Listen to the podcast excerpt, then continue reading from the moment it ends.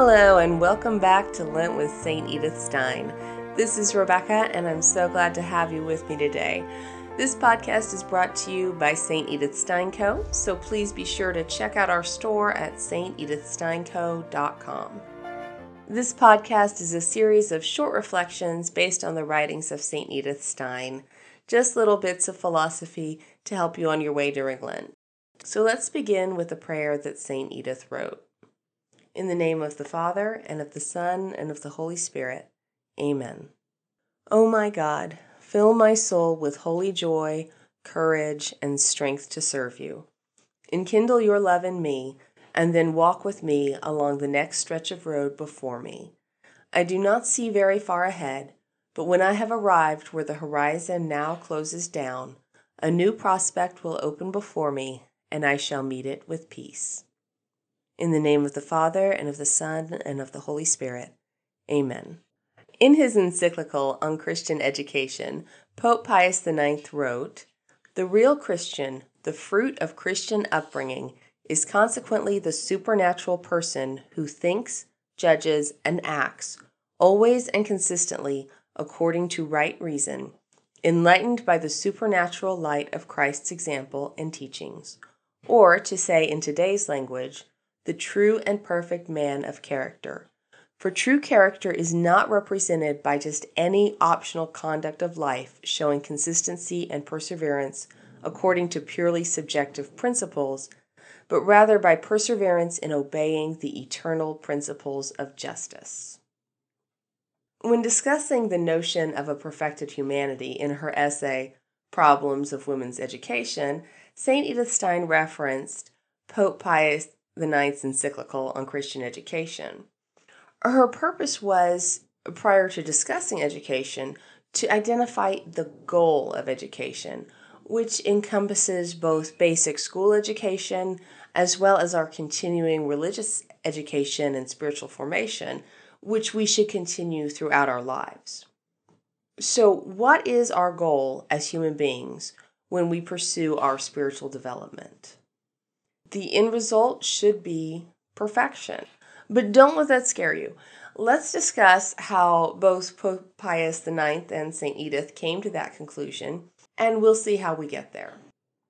Going back to Adam and Eve, we have discussed previously that their brief time in Eden represents God's original purpose for humanity, his original intention. They were created perfectly with no stain of sin.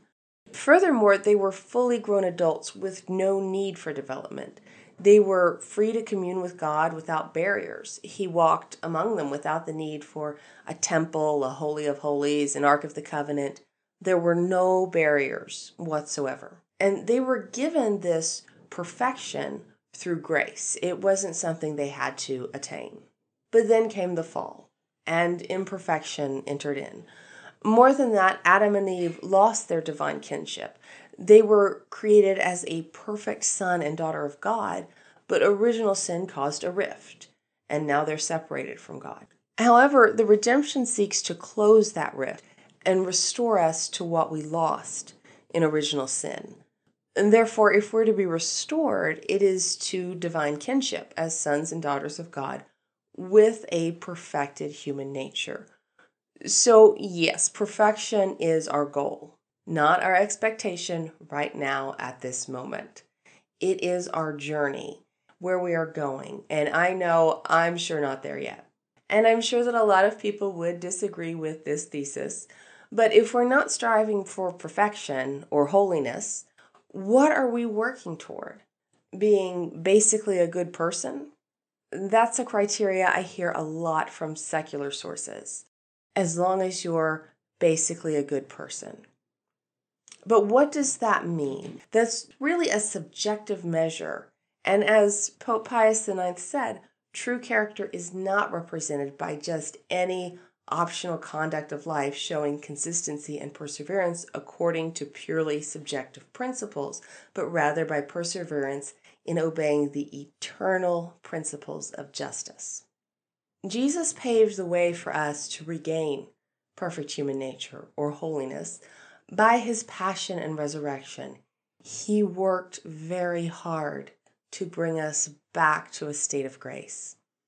And by His grace and our cooperation, we draw closer to Him. And if He wills it, we may very well attain purity of nature within our lives. But if not, don't think for one moment that Jesus is not moved by our desire and our efforts. When he sees you go to confession, when he hears you pray for someone who's hurt you, when you draw closer to him each day, he is so proud of you. So, what do we do now that we have this enormous goal? Get to confession, get to Mass, crank up the Bible in a Year podcast, bust out the catechism, keep working on your spiritual formation, always striving for perfection, for holiness, one step at a time and one day at a time. I want to thank you again for joining me today, and please be sure to follow us on Facebook and Instagram at St. Edith Stein Co. I hope that you'll continue to tune in as we reflect on the writings of St. Edith Stein throughout this Lenten season. May God bless you, and may the saints be with you.